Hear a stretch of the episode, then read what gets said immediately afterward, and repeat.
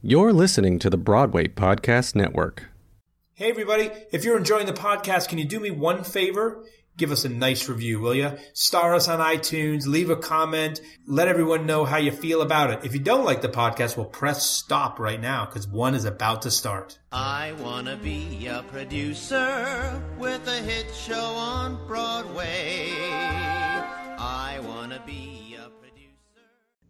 Hey, it's Ken. I hope you enjoyed this episode of the podcast, and I hope it's pulling back the curtain on this business of Broadway. If you're looking to learn more about what makes this industry tick, go to my website, kendavenport.com, and sign up for my weekly newsletter. I'll send you one email a week, one article about what I'm seeing, trends, insights, marketing ideas on what's happening on Broadway right now. That's kendavenport.com. Hope to see you there and in your inbox.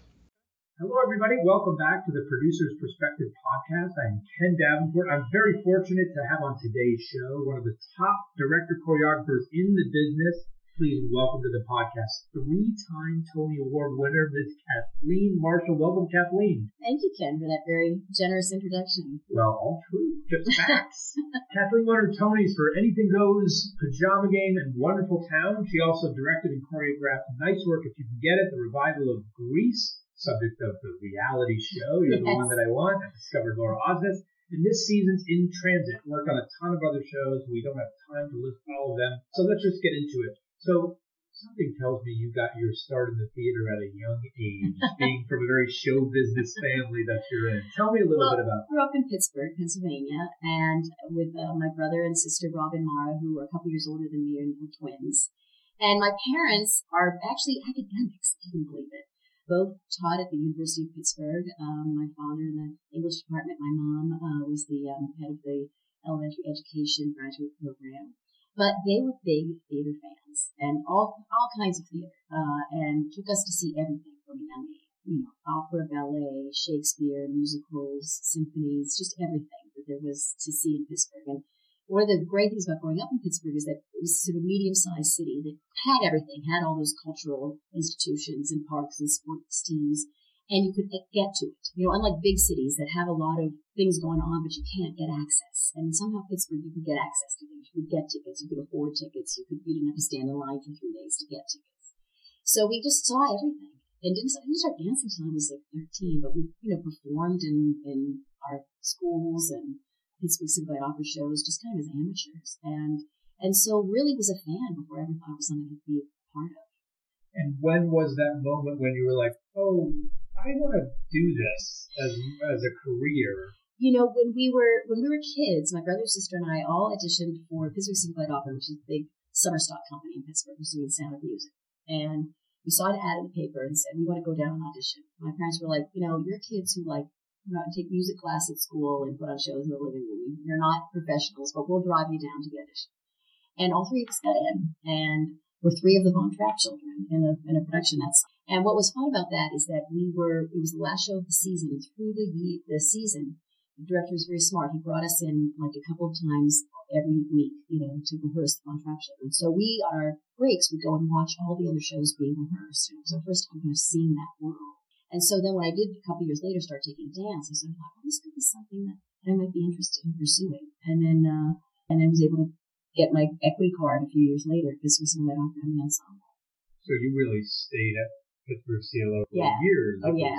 All through college. I went to college at Smith College in Massachusetts, but all through college and this, my summers I'd go home and dance in the chorus at CLO. And when and how did you make that transition from okay, performing thing Right.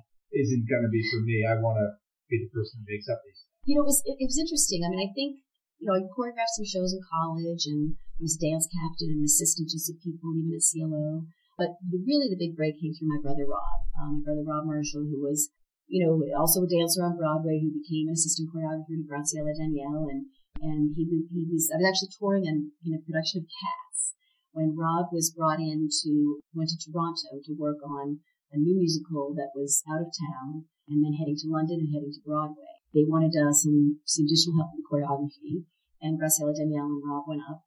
And then Graciela couldn't continue with it, but said, you should continue with Rob, and that was Kiss of the Spider.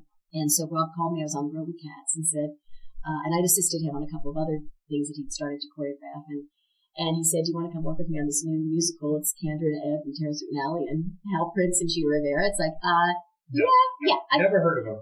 yeah, who, who are they? Yeah. So I was like, yeah, I think I'd like to come work on that project. And then from there, I assisted him on, on several other shows. Oh, so interesting working with your brother. Do you, Yeah. Did you because you were both you learned the business together Yeah. coming up. So did you find you have the same dance vocabulary or I, you know, I think choreography is really an apprenticeship art. I mean, if you look at it, you know, I assisted my brother, and my brother assisted Graciela Daniele, Graciela Daniele assisted Bob Fosse. Bob Fosse was supervised on his first musical by Jerome Robbins. You know, Rob Ashford assisted me. You know, I mean, we were all, it's all Casey Nicholaw was in the ensemble of shows that I choreographed, that Rob Ashford choreographed. I mean, you know, Marc Bruni was my assistant uh, director on many shows. Now he's directing on his own. And I think it just all sort of all intertwines. And I think, you know, that's one thing about being a director choreographer is you get to see other directors in action. When you started to choreograph, did you think, okay, one day I'm going to direct as well? Was this always the trajectory for you? No, I mean, I think, you know, it's, it's like anything. Opportunities sort of come up in a way. I mean, I was still actively dancing and pursuing a performing career when I started assisting my brother. And, and there were a couple of shows where he sort of said, okay, you're going to, you know, you have to decide, you can audition to be in this show or you can be the assistant, but I, you can't, I can't have an assistant who's in the show. I need somebody, an assistant who's out with me and watching the show. Because there were a couple of things that I'd done with him when I was in the show and assisting him, like the tour of the Mystery of Edwin Drood. And so then it sort of was like, oh no, I want to be, I like being on this side. And really a couple years had gone by where I was assisting my brother and I had realized, oh, I guess I'm not performing anymore. It wasn't like a conscious decision like, oh, I'm stopping that and now going on to this. It's just that the opportunities were so, um, were so wonderful and so creative and interesting to pursue on the other side of it. Do you remember what it was? Because it's obviously two very different personalities that, oh, I want to continue to be on the stage, or no, I want to be the person that tells the people on the stage. do, do you remember what it was about it that attracted Well, you to the other side? I think I've always been interested in the big picture. I mean, even Susan Schulman, who's a wonderful director who gave me my equity card at Pittsburgh Civic Light Opera, and who I actually choreographed shows for later on. She said that I would always was the one raising my hand saying, aren't we all supposed to be doing this? And, you know, aren't we, what- you know, and asking the bigger questions about, in the ensemble, like who are we and why are, what are we, what, what are we, what is our attitude supposed to be? So I think that the big pictures have always interested me. And I think I, you know, I admire the sort of very focused determination that it takes to be a successful performer. But I, I feel like I didn't have that, that particular skill and, and, and drive. I'm going to ask you one of my few James Lipton-like questions, which is I call this one the bar stool question. Uh-huh. I want you to imagine you're on a bar stool in some little hick town in the Midwest, hmm and you cozy up, and a guy cozies up right next to you and says, "Who has never seen a theater show ever," and says, "What do you do?" How do you describe what a director does to someone who's never seen a show before? That's an interesting question because you're right. There's a lot of there are a lot of civilians who sort of don't understand what a director does. I mean, you can see what an actor does, you can see even what a musician does. But same thing with a producer. People have no idea what a producer really does, do they? You No, know? I have no And- idea what to do. anyway, but that's another story. well, I always say when, when people ask what a producer is, I always say, look at the title page of the playbill. You see all those names on that title page. The producer got them all to do this on board to do this show. The producer put all those people together to make this show happen. And I sort of feel like that as a director, you know, your your your job is basically to get the most creative people you can in a room. You know, from the, the writing team to the design team to the musical team to the the cast, and try to all get them on the same page and tell the same story. And I think, you know, a lot of times I sort of joke and sort of say that, you know, the director, as a director, you can't assume anything. Your, your, your job is to sometimes state the obvious. And part of that is like, everybody know we're doing a comedy here? everybody, or what is the style of the piece we're doing? What is the story we're telling?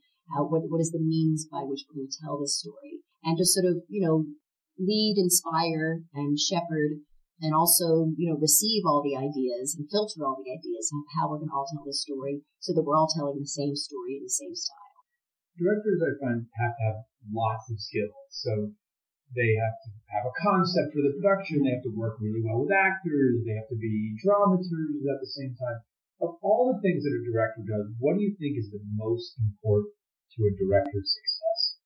I think it's to make, well, to make sure you communicate with everybody, you know, because you need everybody. And that means there's, you know, there's the obvious people in the room, but there's the people outside of the marketing team and the, and the public relations team and, and your producers and your general managers. I mean, you're sort of the conduit for, for all of that and, and, you know, into what's going to end up on stage. And I think the most important thing is, is just making sure that everybody's heard because I think that's important. I mean, it's, it's your job to sort of then edit all the ideas, but I think it's part of your job is to make sure everybody's ideas are heard and that everybody feels that they're contributing and that we're all working on the same show. Following up to that question, what's what's the one thing that you do as a director that you think the public would be shocked to hear that you is your job? or to put it another way, when you started directing and someone said, "Hey, you got to do this," you were like, "This I have to do this? This is my job." Is there anything like that that you're surprised um, that you have to do? Well, I think budgets. You know, I mean that you're really when you're when you're putting together a show, you're very much responsible for the budgets and you're going to have to be dealing with trims, you know, your a budget comes in for the scenery or the costumes or the lighting. And even before that, the size of the cast, the size of the band, you're, you're always sort of negotiating and trying to figure out, you know, what, what show we're doing and, and how to make it viable and how to sort of meet the expectations of what the audience is going to see, but also make it economically feasible. We all want a show that can, you know, run for a long time, especially a commercial Broadway show. But even in, you know, regional productions, you're everywhere you go, you're dealing with the budget, you're dealing with what are the limitations and how can I be as creative as possible within whatever those given limitations are. And it, whether it's, a, you know, show at Encores for two weeks rehearsal or uh, a regional production or off Broadway or a commercial Broadway production, you have to sort of understand the scope and scale of the, and the constraints of what you're dealing with. I want to jump back to the choreographic part of what you do. I think everyone out there knows how a writer writes a scene. They sit down, they write it, or a composer writes at a piano. Choreography is something different. What's your process for designing a number or building a dance? How do you do it? I mean, it's it's you know it's it's similar to a writer composer in that you are facing a blank page. You know, as a director, I mean, of course, as a director, you're you're guiding the writing, especially if it's a new project and you're, as you said, working as a dramaturg in some ways. But when it comes to actually rehearsing a scene, you've got a script, you've got a set, you've got actors, you're all going to get in the room and something's going to happen. As a choreographer, that same something's going to happen, but only when you say, okay, everybody start on your left foot, or mm-hmm. everybody start on your right foot. You know, you have to be ready to, you have to prepare the, the actual steps. And for me, it's always about going into the story, you know, of the characters and who are they and why would they dance and how would they dance and you know what's the I love research. So if it's a show that's a period show, whether I'm doing high school, you can get it. And I just researched all kinds of dance from the, the, the, from that time, and I found some old footage of Josephine Baker that really inspired me, and old cotton club footage, and and so it wasn't just sort of typical Charleston, but it had a sort of new new style to it, and and so it's, it's doing research and, and looking at all of that. But then it's also figuring out the characters. And I always find when, know, I play a lot with vocabulary, you know, and, and then we're also sort of shaping the dance. And, and if you're working on a new show and you're working with your dance arrangements, you're trying to figure out with your dance arranger what the story of the dance is going to be. But I always find if I'm having trouble coming up with actual steps, with actual vocabulary, it's because I don't know why they're dancing you know, and that I have to go back and say, well, who are they? Are they expressing joy? Are they expressing expressing frustration? Is there actual story and plot they're telling, or is it just an expression of emotion? Is it spontaneous? Is it a show within a show kind of number? How is the number going to build? When when is it? When are you? When have you earned the right to do something in unison? You know, uh, that kind of thing. And so I always feel like if I if I can't come up with a step, and there are times you just want to open the window and yell, "Anybody got a step out there?" I just I don't have a step, and I feel like if I get to that point where I'm really stuck, it's because I haven't I, ha- I have to go back to the sort of story and character and emotional reason why that dance is happening. So I want to talk about uh, a specific number of yours, but before I do that, let's go back to James Lipton and channel him for a second. I want you to imagine that the Smithsonian Institute calls you and says, Kathleen, you choreographed some amazing numbers and we want to put one in the Institute. Oh which one? We only have room for one. Of oh all your numbers, which would you want stored forever? Oh my gosh, that's hard.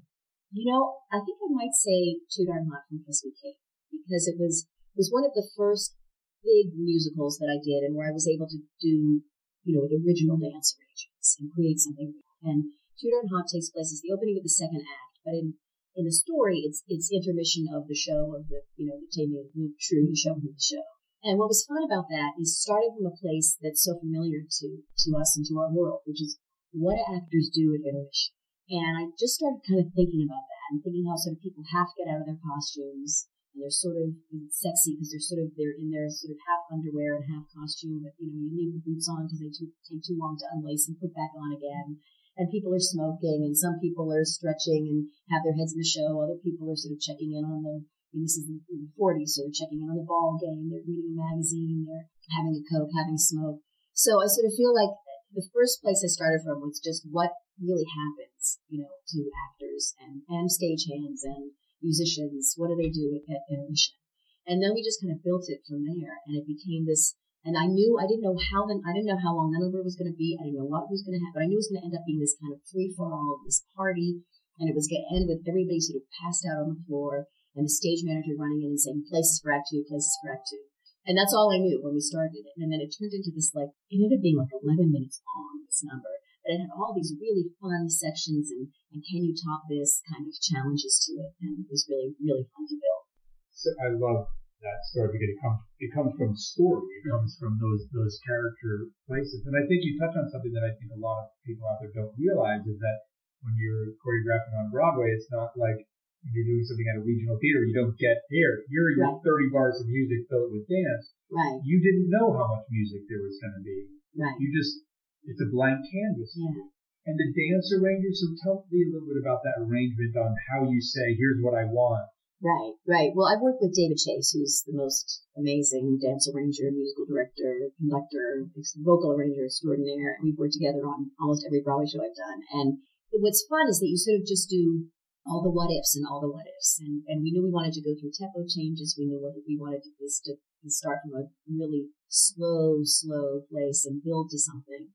And, you know, so I would, we would say to him, well, I know I want to have, you know, the girls section or the guys section, or I want to have this challenge section, or I want to have this trio. I know I want to have this sort of sexy trio. And he would just play with riffs and variations on the melody. And then we would go, oh, yeah, yeah, yeah, that one, that one. And then we'd start working on it and saying, okay, that's great, but can we expand that a little bit more? I love that, that, the feel of that section. Can that expand from four eights to eight eights? And then we have to figure out, okay, what's the next section going to be and how we're going to transition to that. And at the end of it, I knew because it was like 40s, you know, swing music.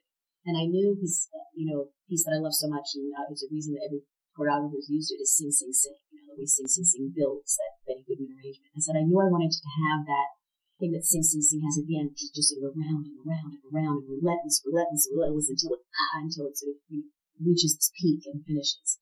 And so the last section of our Too Darn arrangement, even though it doesn't use the melody of sing, sing, sing, uses the structure of sing, sing, sing in terms of just it goes around, it goes around, it goes around, it goes an octave higher, it goes around, it goes around, it goes around, and then it blasts off. And that, so it was, it's really fun to sort of just play, but it takes, takes a long time. You know, we meet over the course of many, many months, sort of just coming up with ideas and coming up with ideas and then kind of slowly spiraling into the center of what you want. So you mentioned before Fosse, which certainly he had his style. Michael Bennett has his style. Yeah.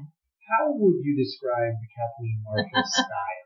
You I don't one? know. I don't know if I do. I mean, you know, I mean, I love Fosse. I love Bennett. I also so admire Jerome Robbins because I sort of feel like his, when you think that he did Fiddler on the Roof, West Side Story, you know, Gypsy. I mean, it's just sort of amazing that he, King and I, that he would, his style would be sort of subjugated to whatever show he was working on. You know, I mean, Fosse crystallized those those movements, and so we know that you can't, you know, you can't grab grab a bowler hat with your, you know, index finger and your thumb and your other fingers out without thinking of Fosse.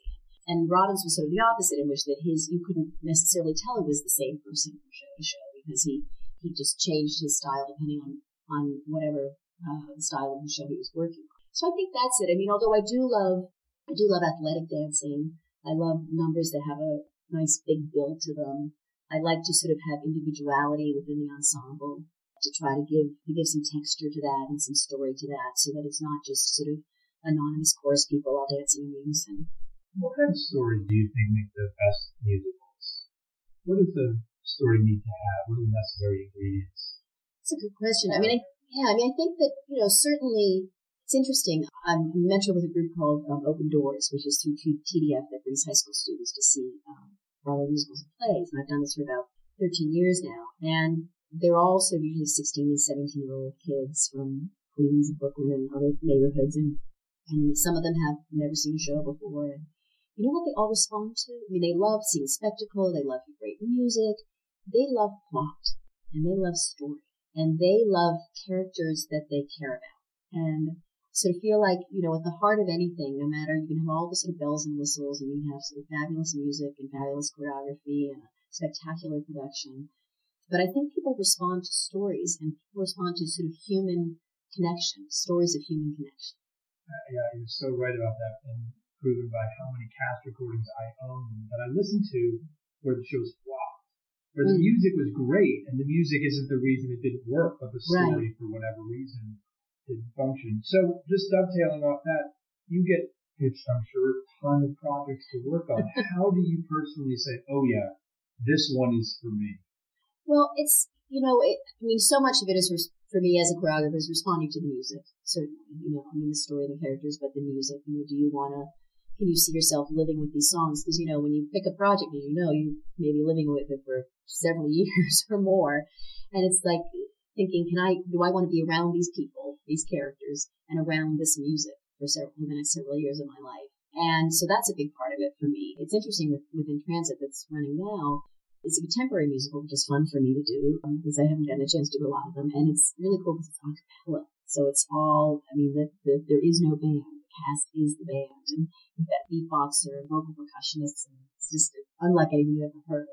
And even though it's a contemporary New York story, and I sort of responded to it, I read it and I sort of thought, this is like a modern day Comden and Green musical.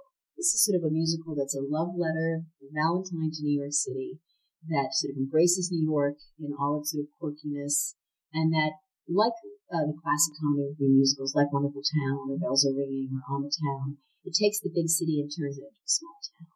And all of these characters, their lives intersect in sort of surprising and interesting ways.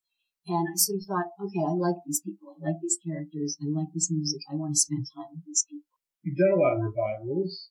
Do you prefer new musicals or revivals, one or the other? Or if you could only do one for the rest of your life, which would it be? That's a tricky question. I mean, the, the you know, the obviously with new musicals, it's nice going into sort of uncharted territory.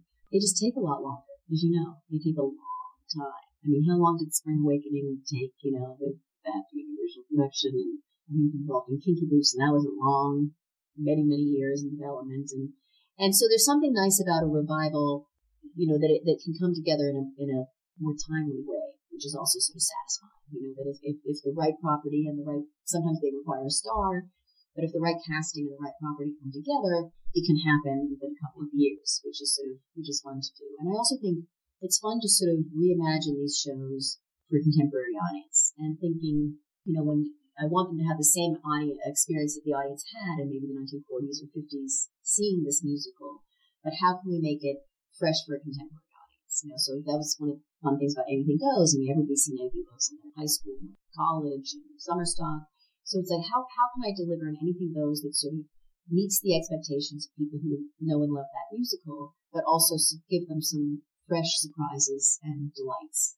When you're working on a new musical, are you the type of director that likes to come on very early before much is written, or do you like to wait till the draft two done? I mean, I've done both. I've come on board when there's sort of, you know, here's here's a draft, here's some songs, and but it's also nice to be involved in sort of figuring out, you know, okay, where else do we need a song, and where else, you know, who who who should sing and why, and how do we how are we gonna wrap up the story? And I, mean, I just got on a project. I don't know if um, be involved with it or not, but I know the writers, and they haven't written the ending of the show yet. And so part of my meeting with them was kind of spitballing ideas about, well, what could the ending be?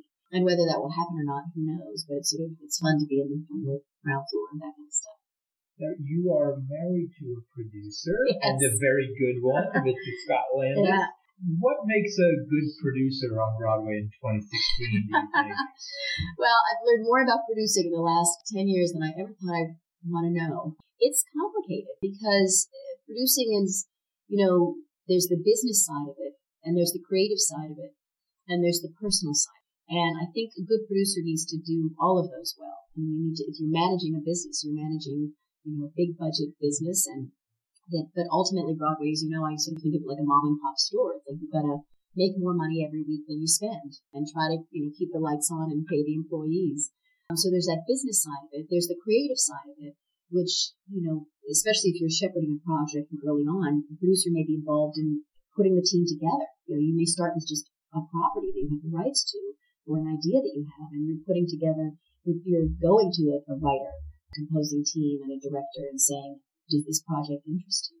But then I think what, what's really so key is, is the, is the personal connection because I think you know, there's a lot of, as we all know, there are a lot of producers above the title these days, but most of them are not necessarily hands-on involved with the creative team in a very personal and direct way. And I think, you know, there's a lot of, you know, it's, it's a, it's a kind of scary process to put yourself out there in a creative way and hoping that everybody likes it. And, and your, your first sort of feedback often comes from your producer in terms of, are we on the right track? Do you like the direction we're going? And, and I think having a producer whose taste you trust and who you feel has your has your back in terms of wanting you to sort of succeed creatively is is really essential.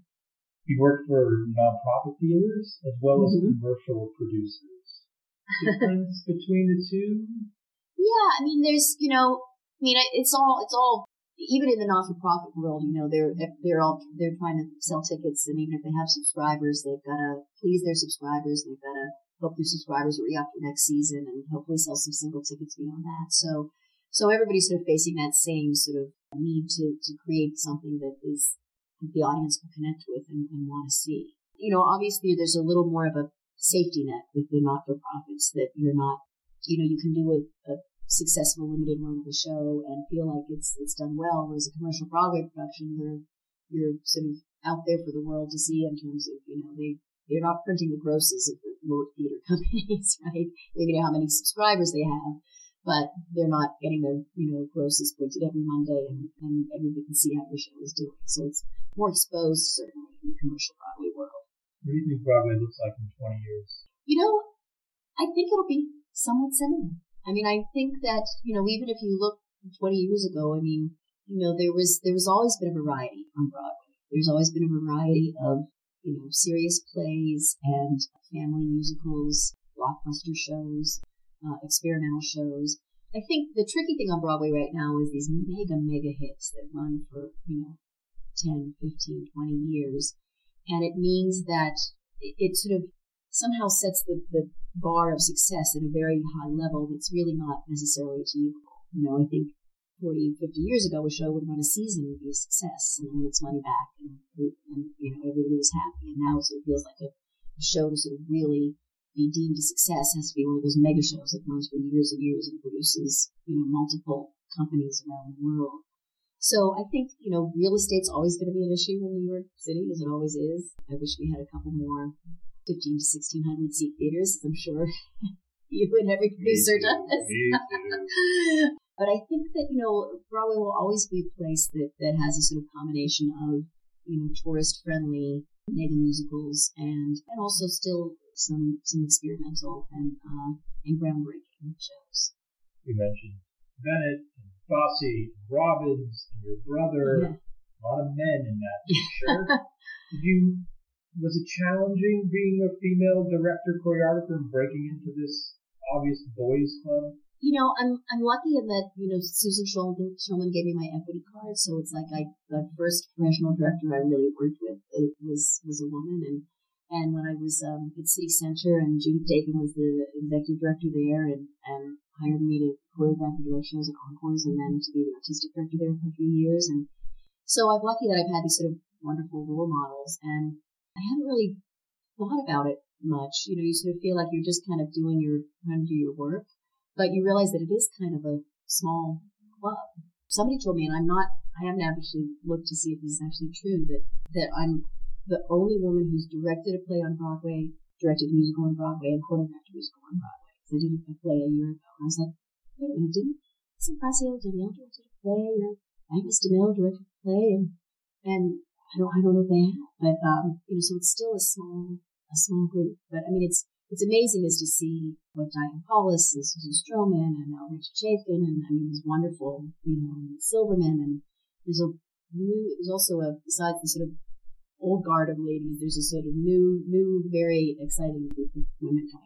Advice to that young lady that's at Pittsburgh CLO this summer raising her hand saying, What's her motivation as the ensemble? Does she wants to just. Well, to quote a show everybody knows a little bit about, you just want to be in the room where it happened. And I think that, like I said, I think choreography really and, and direction for that matter is sort of an apprenticeship art. And you want to get in the room and watch other people do it. And I sort of feel like as much as you can, you do your own work, do your own shows, but watch other people work I think I was very lucky as being being an assistant choreographer to my brother and then choreographer before I became a director. I watched Hal Prince and Jack O'Brien and Michael Blakemore and Jerry Zaks and Susan Schulman and all these people at work. And so I got to see how they run auditions, how they talk to writers, how they talk to designers, how they run a tech, how they run a production meeting, how they give notes, and all those things that you, unless you witness it, and I think it's different witnessing it from the point of view of an actor or something else, unless you're actually sort of you know, off the shoulder of the director, watching them and how they interact with other members of the of the team and the company. It's it's really informative, and it can inform ways that you want to work and ways that you don't. Right, my last question, and the last of the James Lipton. my genie question. I want you to imagine that the genie from Aladdin comes to you, knocks on your door, and says, "I want to thank you, Kathleen, for all the work that you've done for Broadway and the inspiration to future choreographers and directors by granting you one wish. You're such a lovely woman. What's the one thing that really pisses you off about Broadway? That makes you angry? That could get you flipping this desk throwing things around, acting like Fosse in a rehearsal, throwing dance bags at people? What's the one, one thing that makes you so mad that you'd ask the genie to wish away? to have to let everybody have the courage of their own convictions of what shows they believe should be produced and put on Broadway and not rely on one or two people's opinions. That's all I'll say. How's that? Is that very good? Thank you. Very good answer. Thank you so much for that. Thank you so much for being here and for doing all that you do. Everyone out there, go see Transit. It's fantastic. And just like you said, I've never seen or heard anything like it, which is exactly the type of stuff I love to see. So thank you for that. Thanks to all of you for listening. Don't forget to subscribe. We'll see you next time. Don't forget to give us a review on whatever platform you're listening to this on. It'd be much appreciated. Thanks for listening.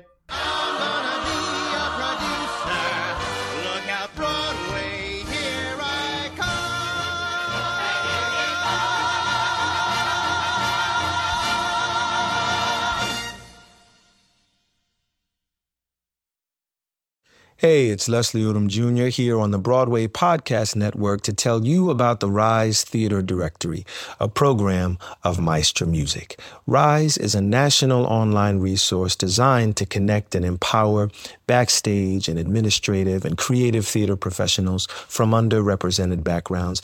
If you work or aspire to work in the theater community, this can help you find your next project. And if you hire theater professionals, search the Rise Theater Directory to find your next team. Create your profile now and get more information by visiting risetheatre.org. That's theater with an R E R I S E T H E A T R E dot org because only together we rise.